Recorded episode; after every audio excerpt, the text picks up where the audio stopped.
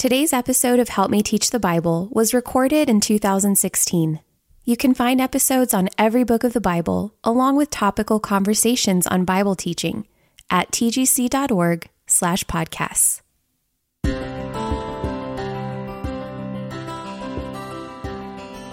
I needed to get the big picture. And one of the things the big picture did is it it made me realize that if God is good and if God is holy and if the Bible is trustworthy, then I was on the wrong side of this conversation.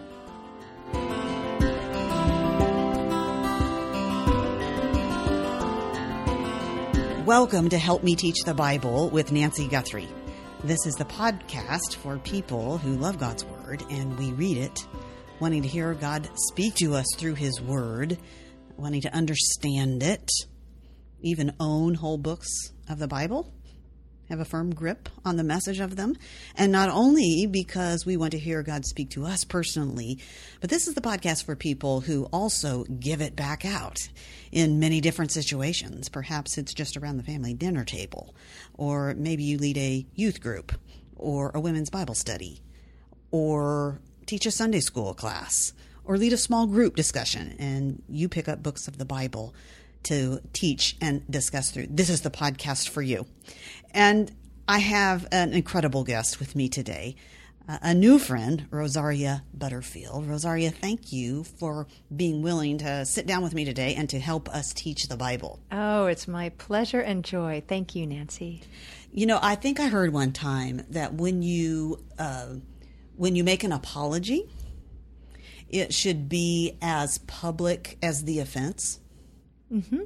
So I have an apology to make, and I might as well make it on the podcast so that it will be as public as the offense. Oh, no, I'm a little scared. Don't be scared. Okay. No, this is like you know, like when people talk about things they uh, that were like most embarrassing moment, things they did that were really embarrassing. This is one for me. Uh, a number of years ago, I read The Secret Thoughts of an Unlikely Convert, and it was one of those things. Like I read it, I started reading it and I didn't get out of bed that day until I finished. Oh no! I could. Not I should apologize to you. No, no, no. I just loved it, and so I told the folks at the Gospel Coalition I want to write a review of this book, and I was so glad they said yes. And so I wrote the review, and they published it, and pretty soon somebody put a comment on there. That kind of asking the question like, well, couldn't you at least get her name right? I it's not uh, Rosario. It's it's not that I like messed up one of your names. I I called you Rosemary Butterworth. Oh, that's hysterical. Did you not know this? No, I don't read reviews. Oh gosh, I didn't even have to apologize. You, you did not, but that is hysterical because I want you to know, Nancy, I've been called worse. just in case you weren't sure. Rosemary Butterworth is not even going to make it on the charts. But I love you and thank you for reviewing that book. But um, I loved that book. Oh, praise God! Yeah, and I praise loved God. getting to share it with lots of people oh. and, and recommend it to lots of people. And Rosemary so, Butterworth thanks you too.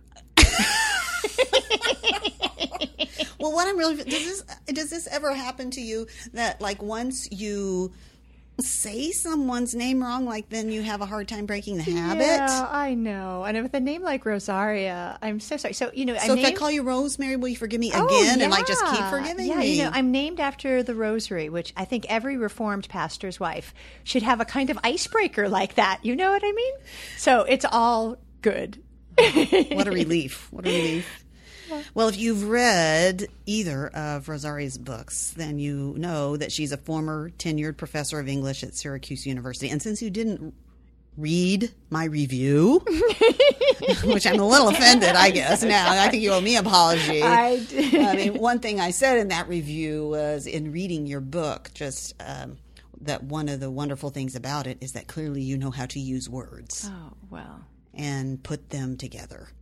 Um, but that was a while ago. Mm-hmm. Life for you these days, as I thought through your many uh, roles, uh, you're a pastor's wife of an RPC church. You are a homeschool mom of how many kids?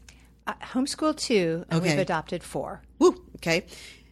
But it's also clear when you read your book, you're a good neighbor. That's my joy. You're a community creator. Hey, everybody, come over. Let's Yep. do this. Yep. And you are a gospel truth teller. By God's grace alone. Yeah.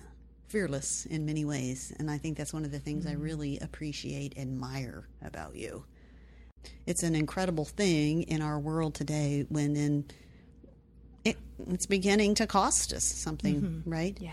To go against the tide of the culture. I don't have to tell you that. You would know that far more than I do. Uh, so I just I uh, I am so grateful that as the body of Christ we have your clear, uncompromised, and yet such grace-filled voice speaking to some of the issues of our day. So, thank you. Well, I praise God that I get to be here and no place else. Awesome. Yeah.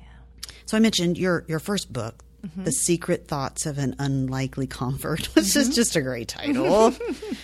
and then uh, over these last few weeks, I opened up Openness Unhindered, um, your second book, which once again I just couldn't put down. We went to Florida for a little trip, and I just sat there in the sun and read it from start to finish and marked it all up and already loaned it out to a friend so i didn't have it back for this interview but because i just couldn't help but share it with my friends i want to read a quote to you uh, from it he said i started meeting with ken and Floy regularly and so if anyone's read your books they know that um, you the the way you came to Christ out of the life you were living.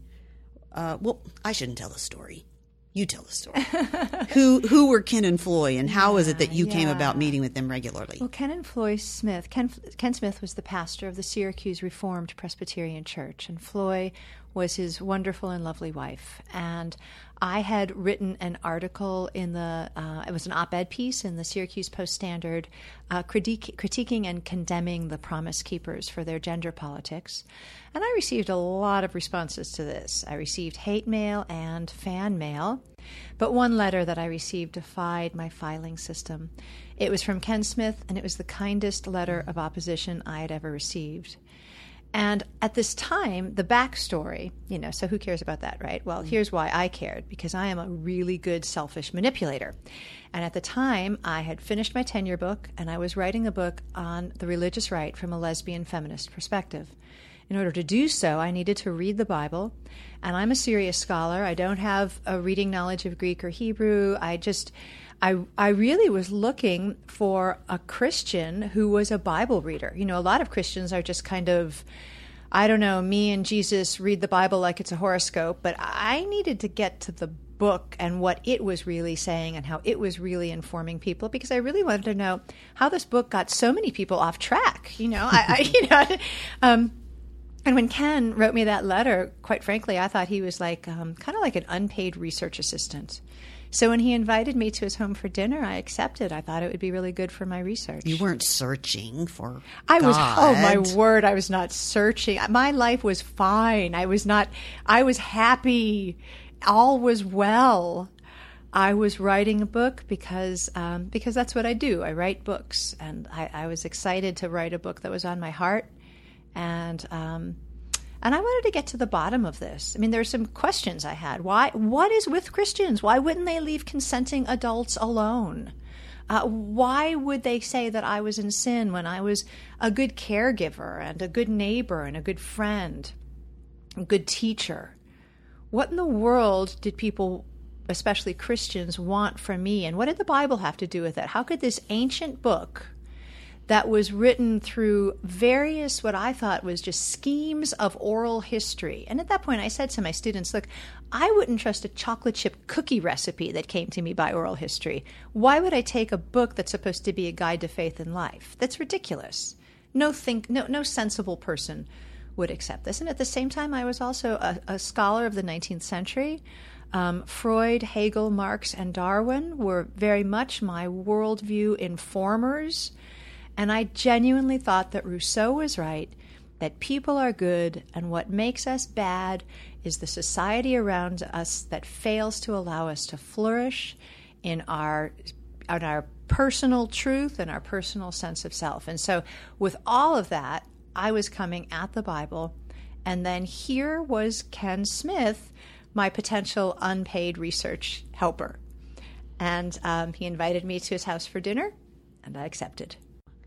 And that began more than just dinner, more Oh, like a relationship. Oh, very much a relationship. Um, in fact, I loved them instantly, and um, and I felt very much that we had a lot in common, um, a lot in common. We we um, we could talk about anything. Um, Ken was you could tell he was a good teacher, although I'd never seen him teach at this point, not yet.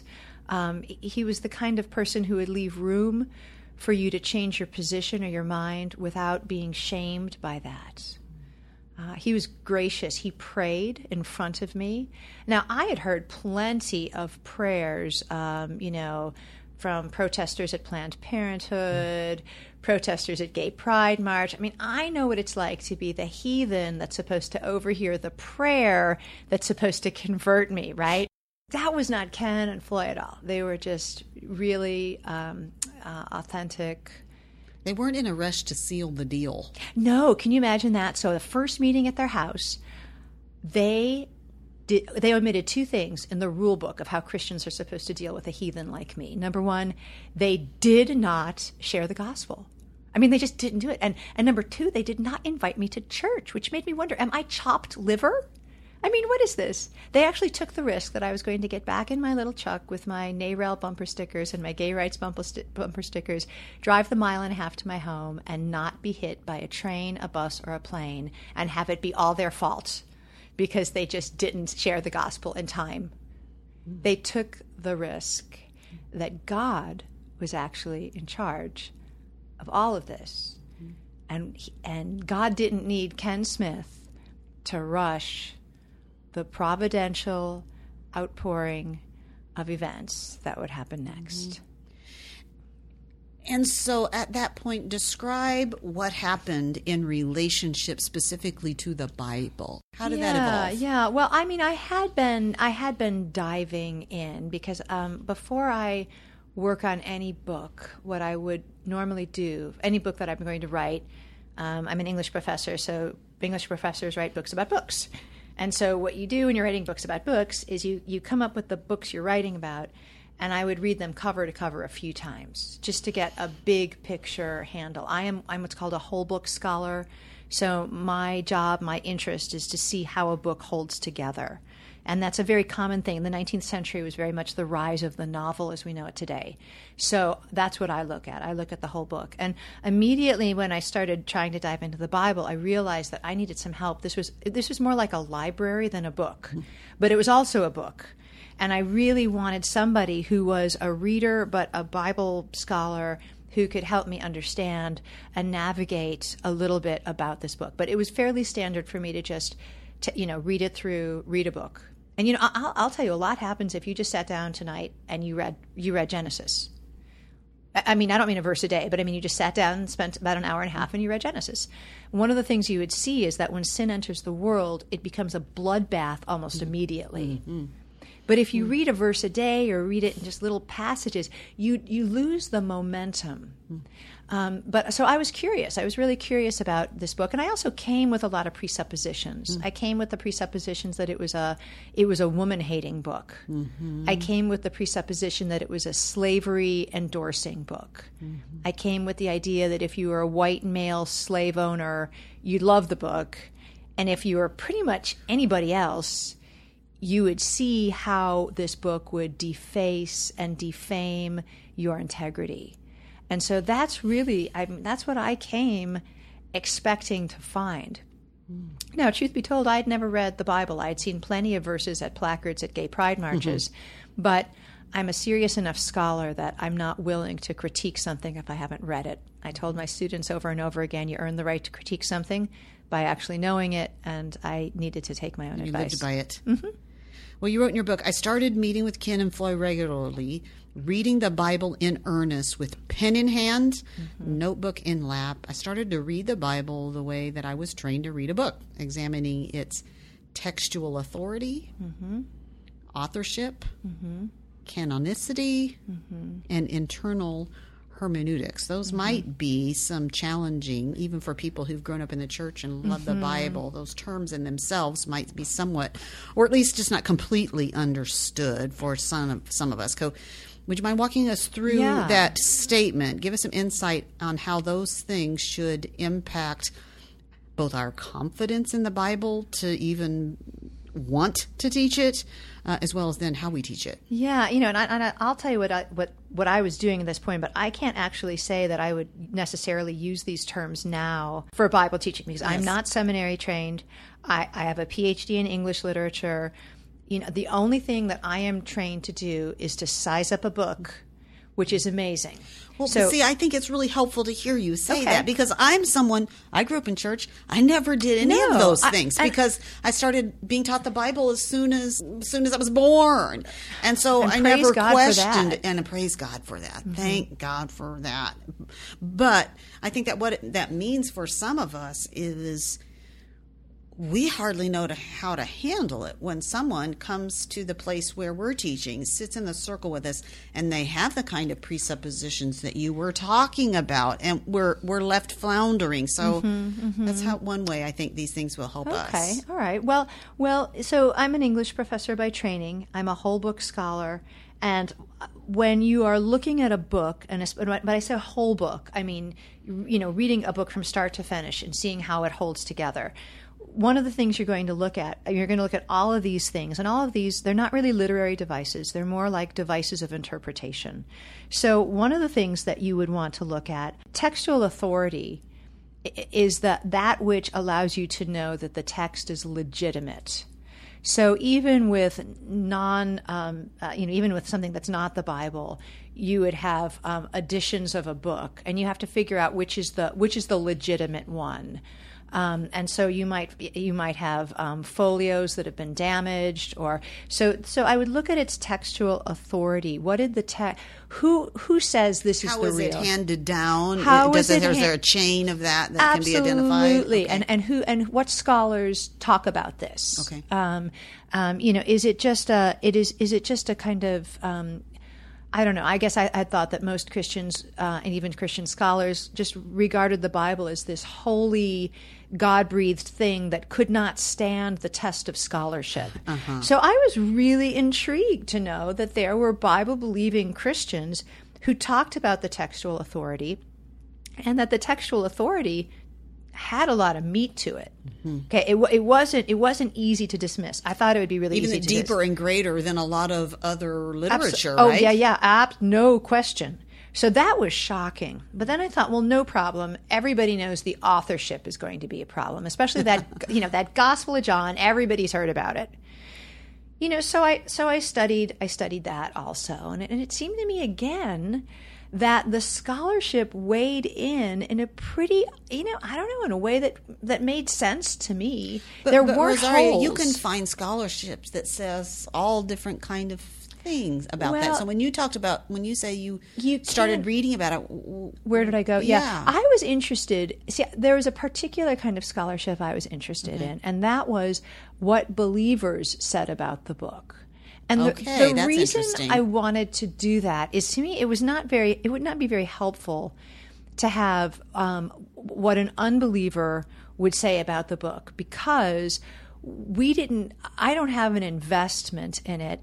And since I haven't committed my life to seeing it as my guide to faith in life, I can I can call it either way. But you see, a believer, a belie- believers were really intriguing to me. They took this mm. book, and they said, "This is my guide to faith in life," and they had to either be fools, idiots, or know something I didn't know. Hmm. And I was, I, I'm okay with all three being possible. But if they knew something I didn't know, one of the things that, that, that, one of the ways that I would be able to trace that is to look at the scholarship. Um, so I was interested in that. I wanted to know how true believers thought, and I specifically wanted to know how true believers who were scholars thought about these things. Um, you know, canonicity is is why these books and not others. That was really interesting to me because that that brought my whole book scholarship really into high gear.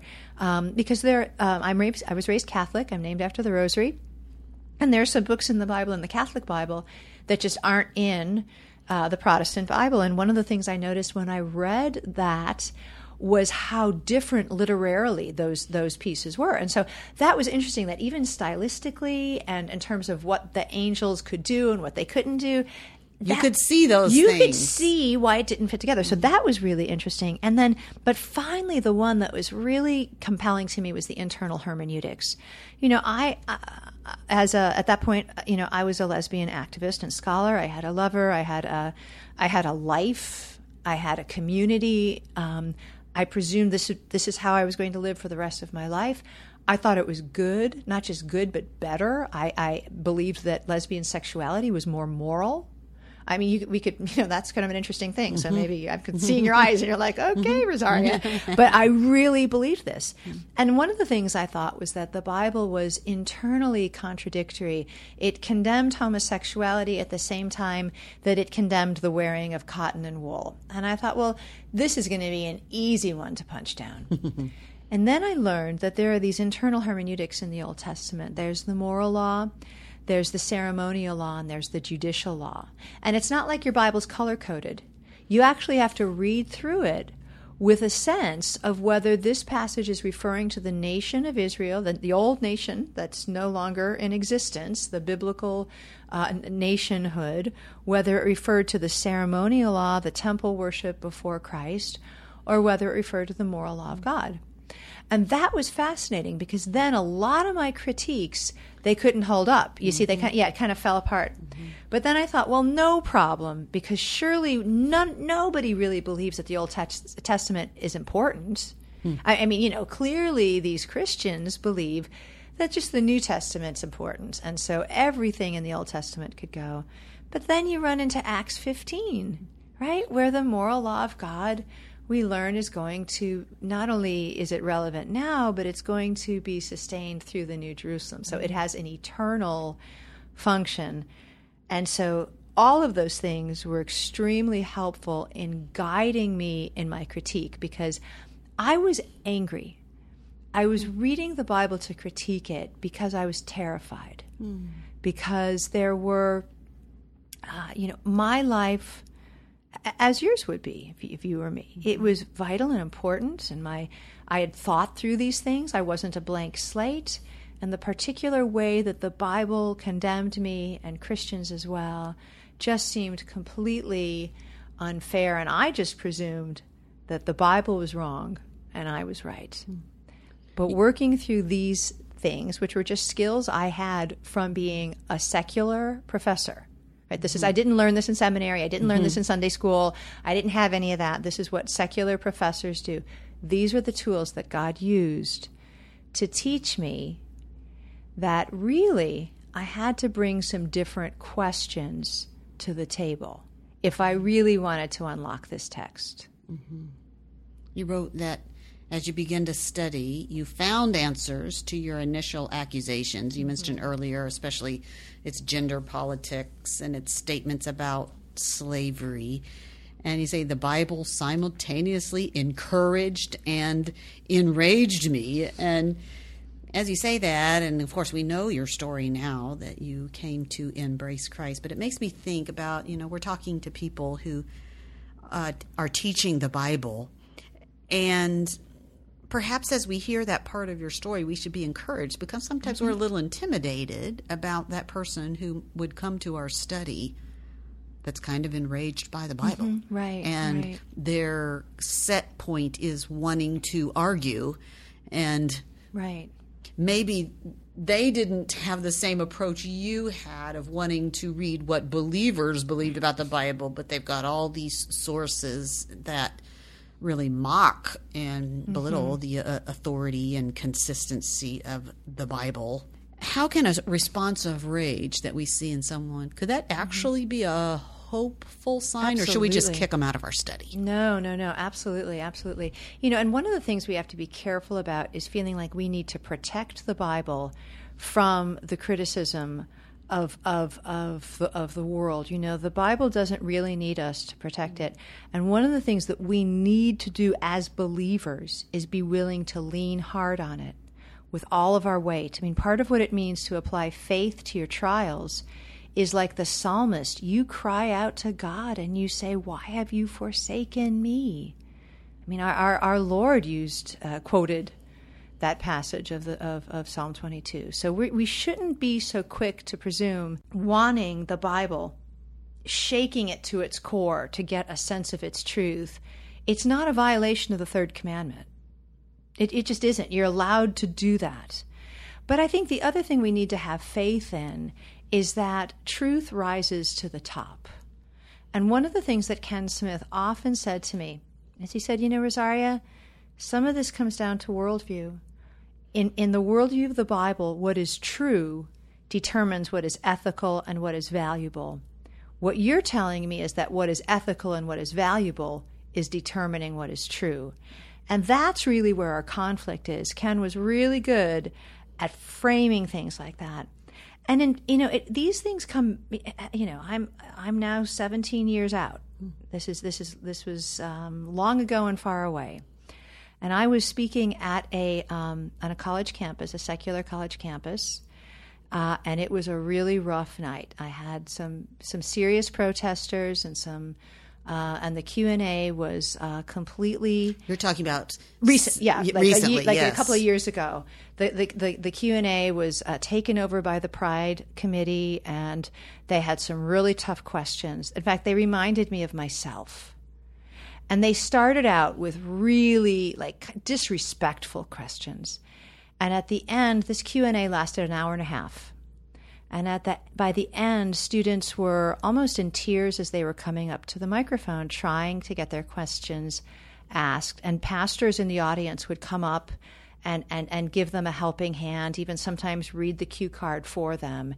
It was very powerful. And one of the things that happened that night was the um, local uh, LGBT rights groups and the liberal churches gathered together to hold a rally to support these students from this, you know, awful, condemning, Bible believing Christian, you know, Meaning named- you. meaning me, right?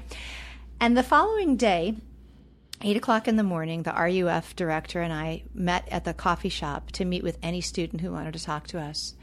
And one of the first people there was the president of that Pride committee.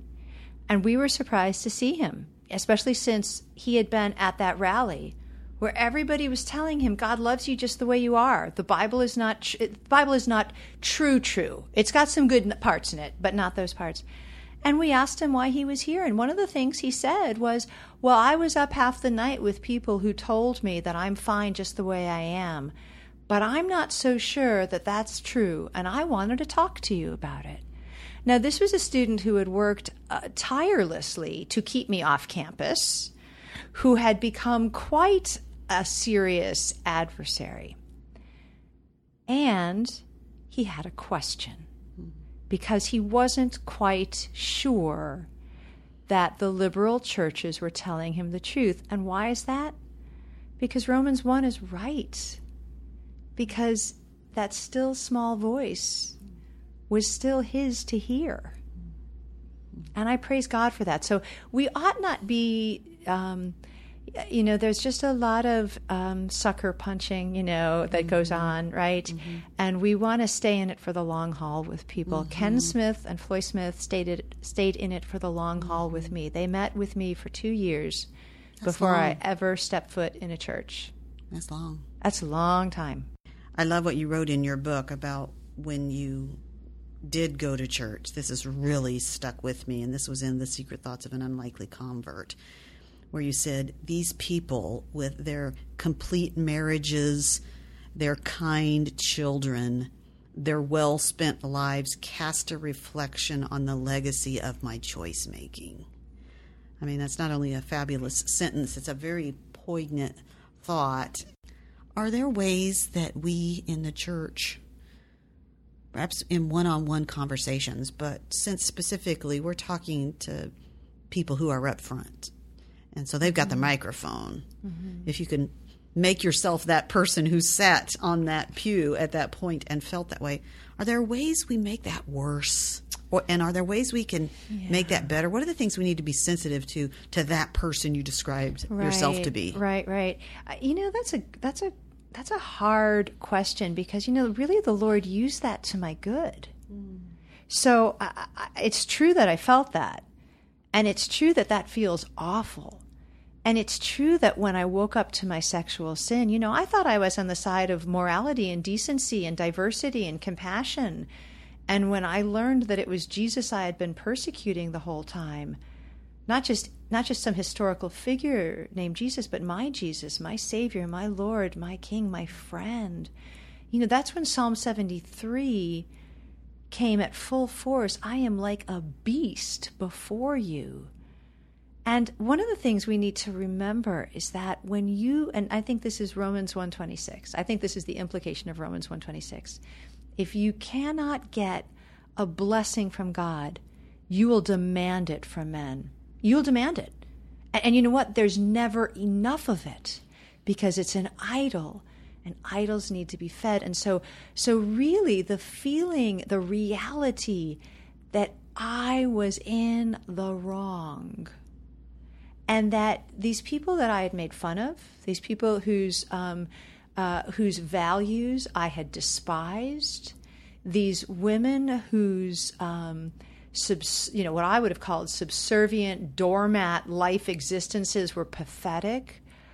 They were right, and my interpretation of them was all wrong. And it was like all of a sudden I woke up to realize that that mirror I had been looking into my whole life was like a carnival mirror. And it was overwhelming. There was really nothing that anyone in the church did Okay. that that was, you know, I don't know, offensive or bad. I mean, sure, people said offensive things, and you know, people are people. But there was, it wasn't really what they did. It was rather the way that their integrity cast aspersion on me. And you know, we're seeing this today. You know, why are Christians uh, being um, considered responsible for a terrorist attack in Orlando, Florida? Why? Because the integrity of Christian lives casts a particular shadow upon the choice making of others. And you know what? You either submit to it or you kick against it with all your worth. Because repentance unto life feels like death. That's why it's called the mortification mm-hmm. of sin. Mm-hmm. It's because it is death. Mm-hmm. And before there's life in Christ, there's death. And that's because the gospel comes not in addition to your life, but in exchange for it. And that really hurts. And it's good. Mm. But first, it really hurts. Mm. So, as a Bible teacher, are you saying that I can't set it as my goal to not offend? I mean, we don't can't. want to be offensive for offensive sake. No, no, no. That's right. That's right. You don't want to. You, you don't add. You don't. The gospel is an offense Yes. because it calls you to die. I, I guess what I'm thinking, Rosaria, I'm thinking about a number of settings I've been in where a real focus on the ch- of the church is to be hospitable, and then that's a very high value Mm-hmm. right. in the church. Should it be? Absolutely. Okay. Oh, what does it mean? absolutely. Define it, though, maybe. Right. Absolutely. I mean, hospitality is loving the stranger and bringing the stranger in. Hospitality. I, I, I you know, I'm fond of saying that the gospel should come with a house key, and Mm-hmm. I learned that first at Ken Smith's table. Where that, that door, I mean, I, I'm sure it had hinges, but I was seeing it move. It was open. It was open. It was open. Um, hospitality isn't faking it, though. Hospitality is a real and transparent exposition of a Christian calling Jesus to enter into all of our life conversations.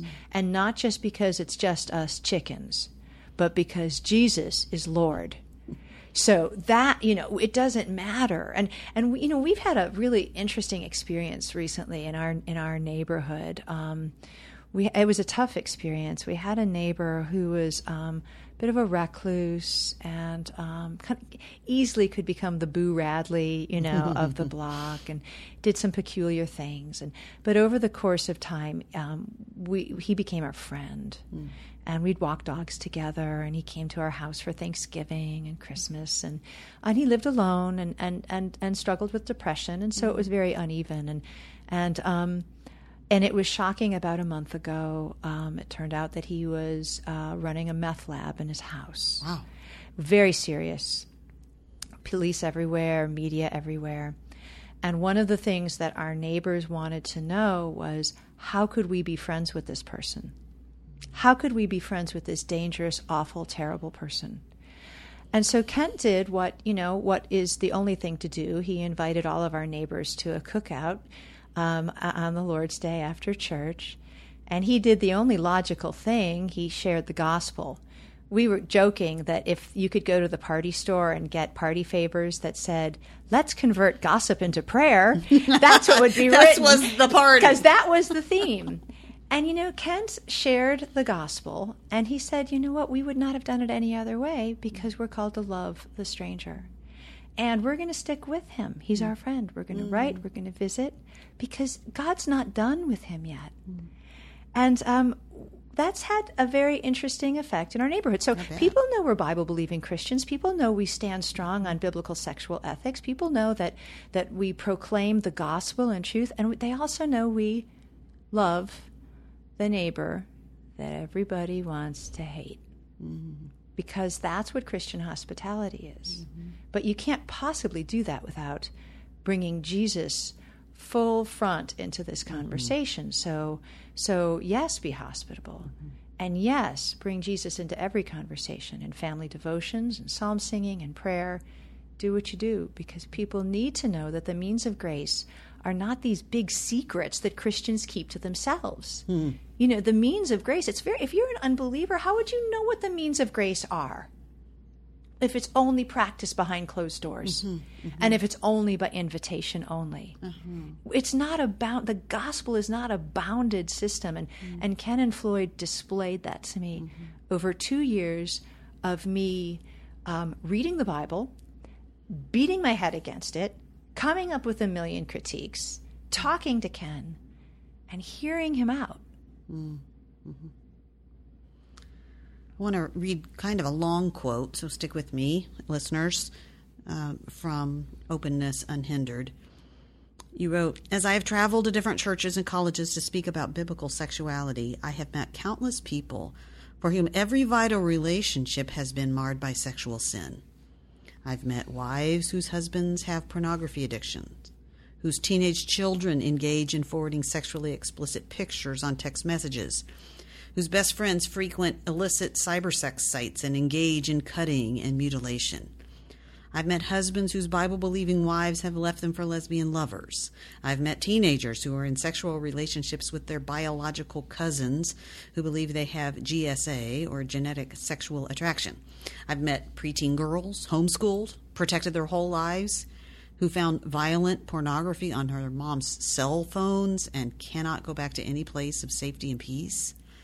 I met one woman who had had seven abortions, who goes to church weekly, and who lives a double life. And for each of these people, the sense of being out of control is overwhelming. For the parents and loved ones, whom you call the secondary victims, the shame, guilt, and secret keeping is unbearable.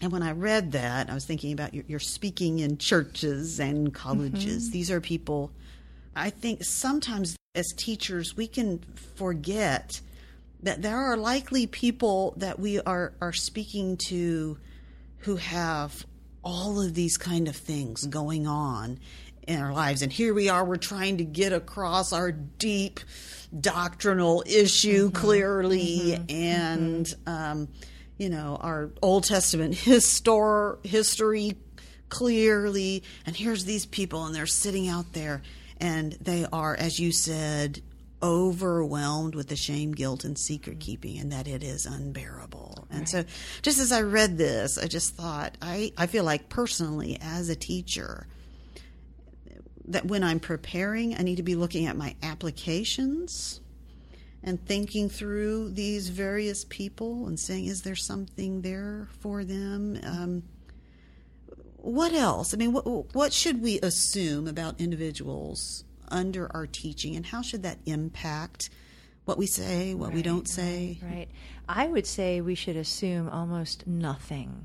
Okay. I think that there's a particular way that Satan has stirred up this world, in the eh, specifically in sexual sin, that makes it almost impossible, even within the church. Because I'm mostly speaking within conservative reform churches. Uh, and this is this is where I'm hearing much of this, right? So it's not like I'm I'm in the prison system, or you know, I'm I'm working with prostitutes, or I'm no, I'm I'm working with homeschooled kids. I, I, I'm I'm so I really don't think it's a good idea to assume. I think it's a great idea to prayerfully ask that that that the Lord reveal and that and that people in your world disclose with appropriate boundaries. You know, one of the concerns is you a lot of this you don't actually want to hear disclosed in the in a in an explicit way in a Bible study because because talking about pornography can easily cause somebody else to stumble who's been trying to resist pornography. So so that's the other challenging thing. But you know, one of the things that Ken Smith never did with me is he never presumed I was a blank slate. He just didn't. And so he allowed me to introduce myself. Now, you might picture something in your mind if you hear lesbian activist, professor, tenured radical. But Ken saw image of God, neighbor, friend who needs Jesus. You might picture something when you think the weight of sexual sin. But Ken saw an unbeliever who needed Jesus. Ken never thought that my lesbianism was the biggest sin in my life. He knew that unbelief was. Mm. So I I would just be careful to leave room for people to move into um, especially as we're teaching the Bible, you know, there's no safer place to have these things come up and out. Because the Bible not only speaks to us, it speaks for us. And so the pornography addict who has also made a profession of faith but is so beaten down right now by the sexual sin that he has no idea if he's really a believer, he needs the Bible to speak for him. He needs to be able to work through the Bible such that he can find his way again and um, and all of this can happen within Old Testament within within a survey of the Old Testament and all of it. There isn't one. It's not like the Bible is a you know, it's not like a like a like a flu inoculation and boy, we better get this the year's right strain. strain. Yeah, the, it's not mm. like that at all. It's it, you know, the it's the whole counsel of God. The Bible is a unified biblical revelation and the more that people can lean into that, the better. So it's not like you have, well, here's the Bible study for pornography addicts, and then, boy, it's a good thing Ken Smith was talking about this passage. No, mm-hmm. I had read through the Bible seven times. We weren't talking about one passage. Mm-hmm. I needed to get the big picture. And one of the things the big picture did is it it made me realize that if God is good and if God is holy and if the Bible is trustworthy, that I was on the wrong side of this conversation.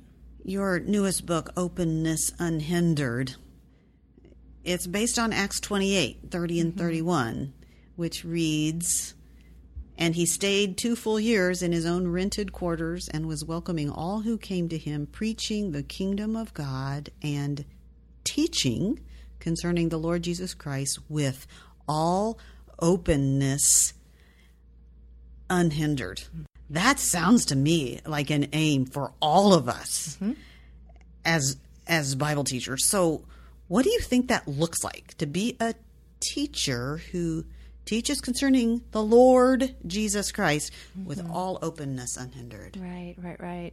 I just picture Paul, right? Picturing him in that situation. He he actually knows what will happen to him. He knows that um, he will be martyred for his faith, and and in some ways, even if he didn't have direct revelation on that subject, I would think he would suspect it. You know, I mean, I I am now going back to the world I helped create, um, hoping to redeem that world. I'm not a welcome I'm not a welcome guest. I'm an unwelcome guest, A- and I think that's a that's a reality. Um, and I think that's more and more a reality of where Christians will be, right, as the li- religious liberty falls out. So we need to figure out how to be open, unhindered, in a world that regards us as its unwelcome guests. And there was Paul doing it.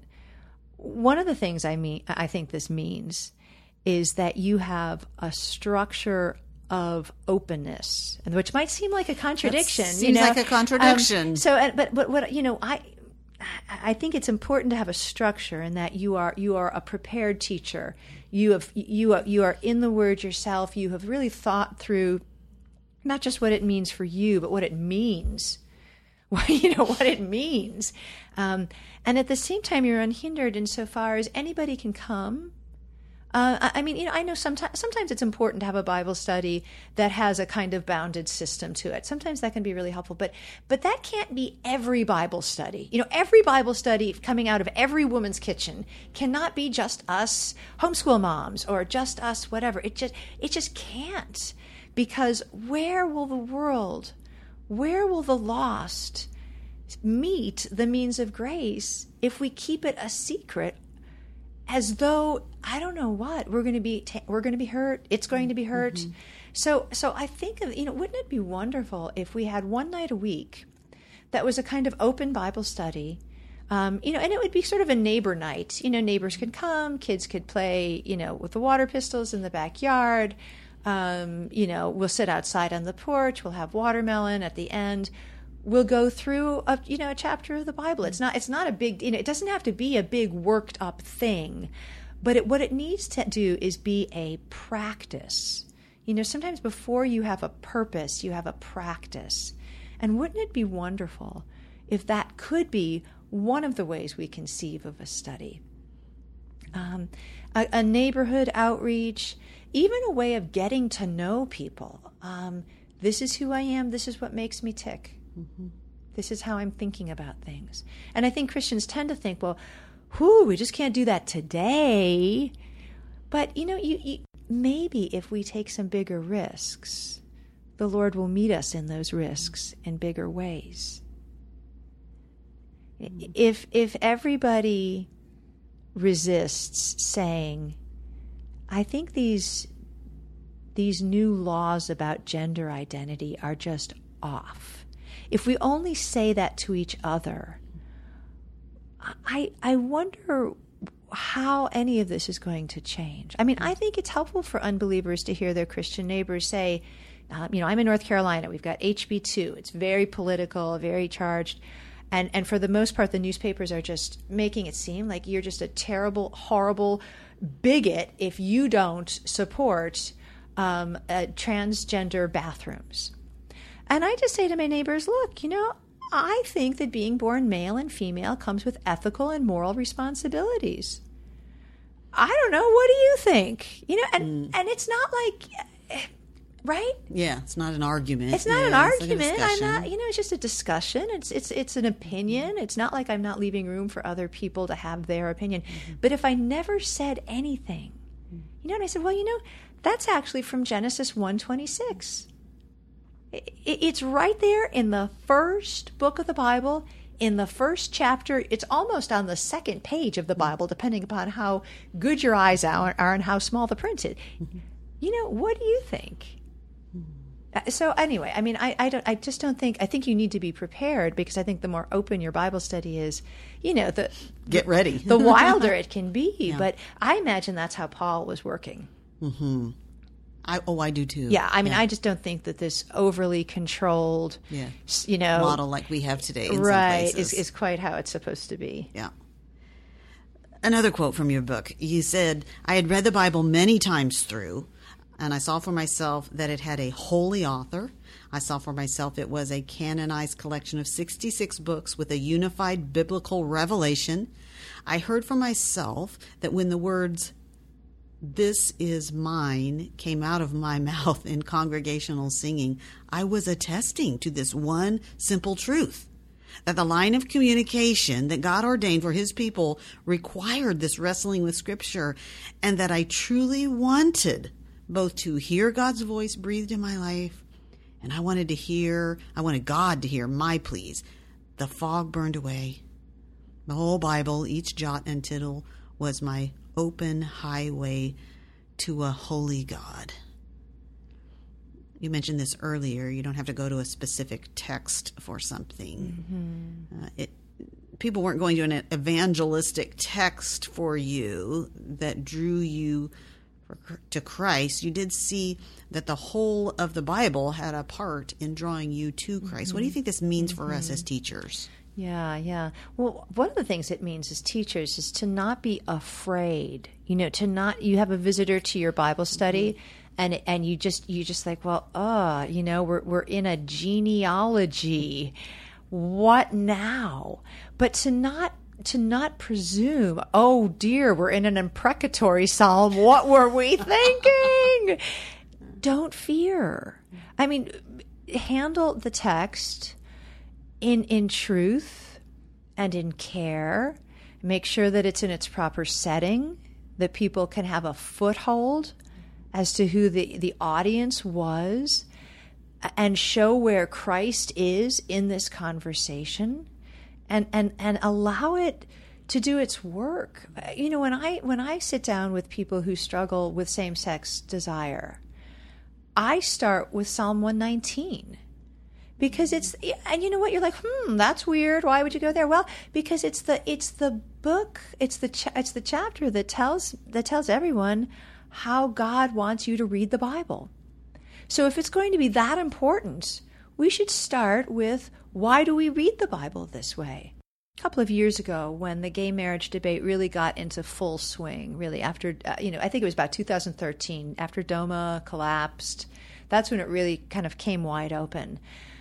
Why couldn't your everyday Christian answer the question that the world was posing? And this was the question how can the Bible's condemnation of homosexuality be relevant when we're only talking about six puny little pesky verses?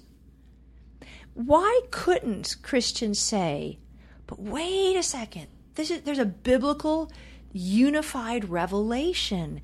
The Bible's like a beautiful tapestry. You can't go to a tapestry and pull out six pesky threads and have it be anything. In fact, if you do that over time, it becomes completely deformed. So you just can't read the Bible that way. You just can't pull out six verses and say we can go without these mm. because they're pesky. You know, they're just pesky, pesky. Mm-hmm. That's not how it, it, you just can't read it that way. In the same way that you can't read mama very well when she's angry because you haven't put the dishes. You know, we all read social contexts all the time and we know we need to know how to read them. So there's a reason that we're in the the situation we're in today. It's really not the fault of gay rights activists. You know, LGBT rights activists did not cause the problem where Christians did not know how to read their Bible sufficiently that they could respond to the, the problems. It's just not their fault. It's really our fault. So now our work is cut out. Let's take it seriously. Another quote from your book. You say, There is another term that competes for my allegiance. It's sola experientia. I love that. Did you make up that term? No, I didn't make it up. and by that, you mean my personal experience shaping and selecting those parts of the Bible I judge relevant for me. So, I think most of us who've been around people and listened to how people handle the Bible, we've got a pretty good feel because we think we've heard this before yeah, or we've heard this. Yeah. But tell us what you mean. Well, you know, there are two two important gestures in the Reformation that are, are dear to my heart. One was to destroy all the idols, and the other was to proclaim the whole Word of God. And both of those are very hard to do. But I would say every Bible teacher is engaged in both of those. Because as you're teaching a passage of Scripture, you're calling people to destroy the idols in their heart. In fact, what Scripture does is it exposes the idols of our heart. It exposes them for us to see and likely for everybody else to see too. And don't expect everybody when you're up there teaching and exposing the idols. Don't expect them to always love you for that. No, no, uh, it's it's it's really quite ruthless in some ways, and so it is very tempting to say, well, my experience is true and vital because it is important to me. Life experience is important. The question is Is my life experience a true reflection of who I am, or is my life experience a distortion of who I am through the fall? And how do I know? Well, it could be either one. It could be either one. The experience itself doesn't unfold itself and therefore be transparent about whether it is a distortion or a reflection. It is the Word of God that we use to examine this. But if we insist on using our experience as the barometer of what is true and what is good, we do have sola experientia. We have the the uh, the idea that really what we desire and what we want is good, and the Bible is only relevant to that. And I'll tell you that we do this all the time. We look at the Bible and we say, it certainly can't mean what it says, because that would be too hard. I mean, it would just be too hard. Right. Wow. That can't would, really expect me to do that. You can't really. And you know what? On our own strength, amen.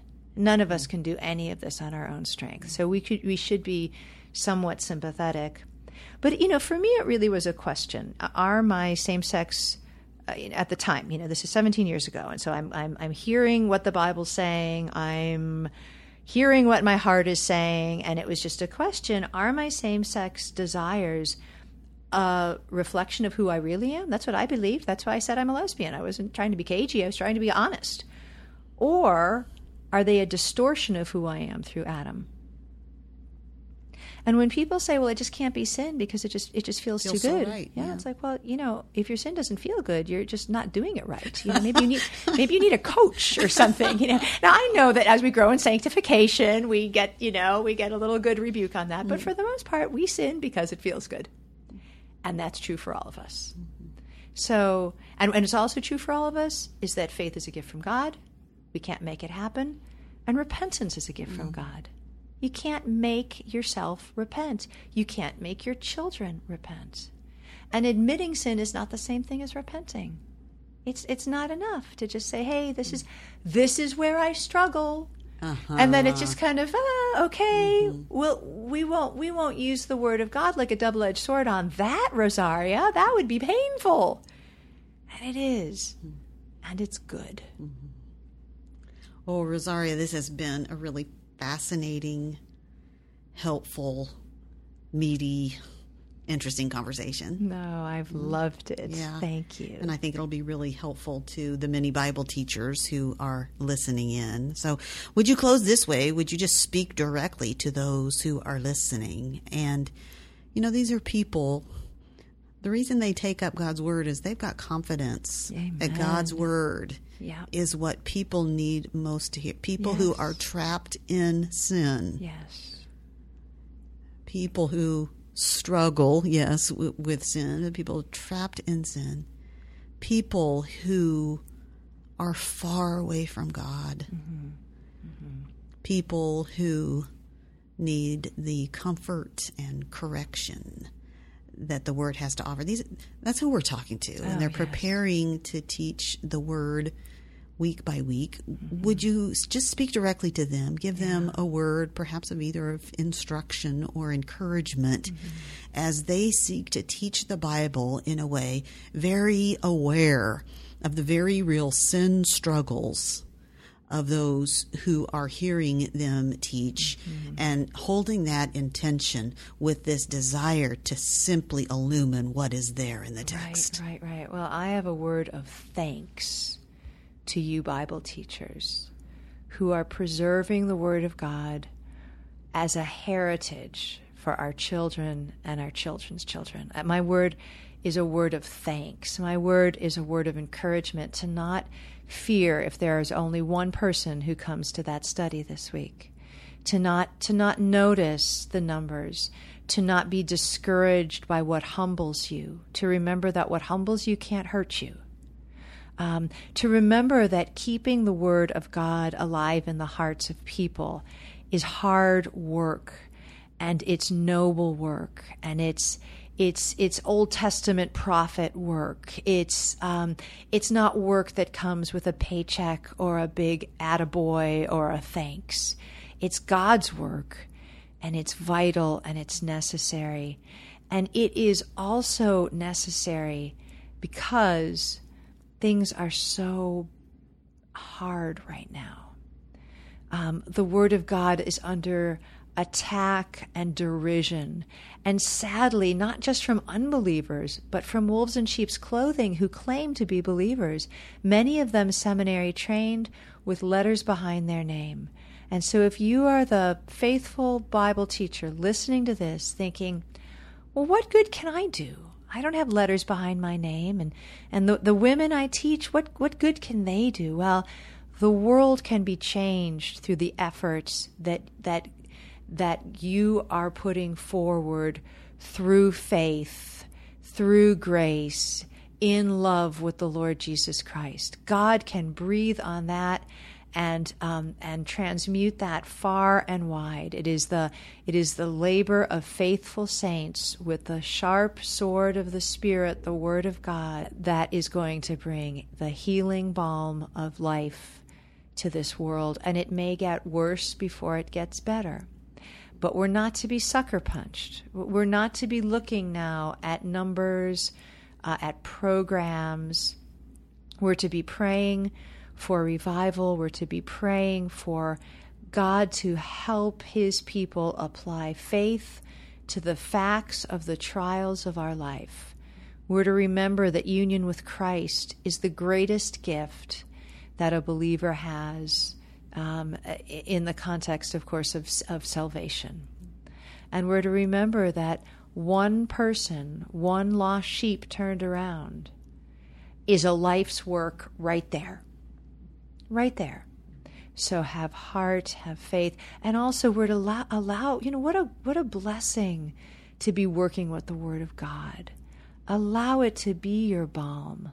Allow it to wash over you. Allow it to heal your hurts. Allow it to um, illumine your indwelling sin patterns. Feel the sweet peace of repentance and the joy of trials. And, and be transparent with that for others. There are many, many people who will not walk through the doors of a church, but they'll walk through the doors of your home and sit in your living room as you open the Bible. Never fear that that's in vain. That's the most vital work that there is. And I thank you from the depths of my heart. Thank you so much, Rosaria.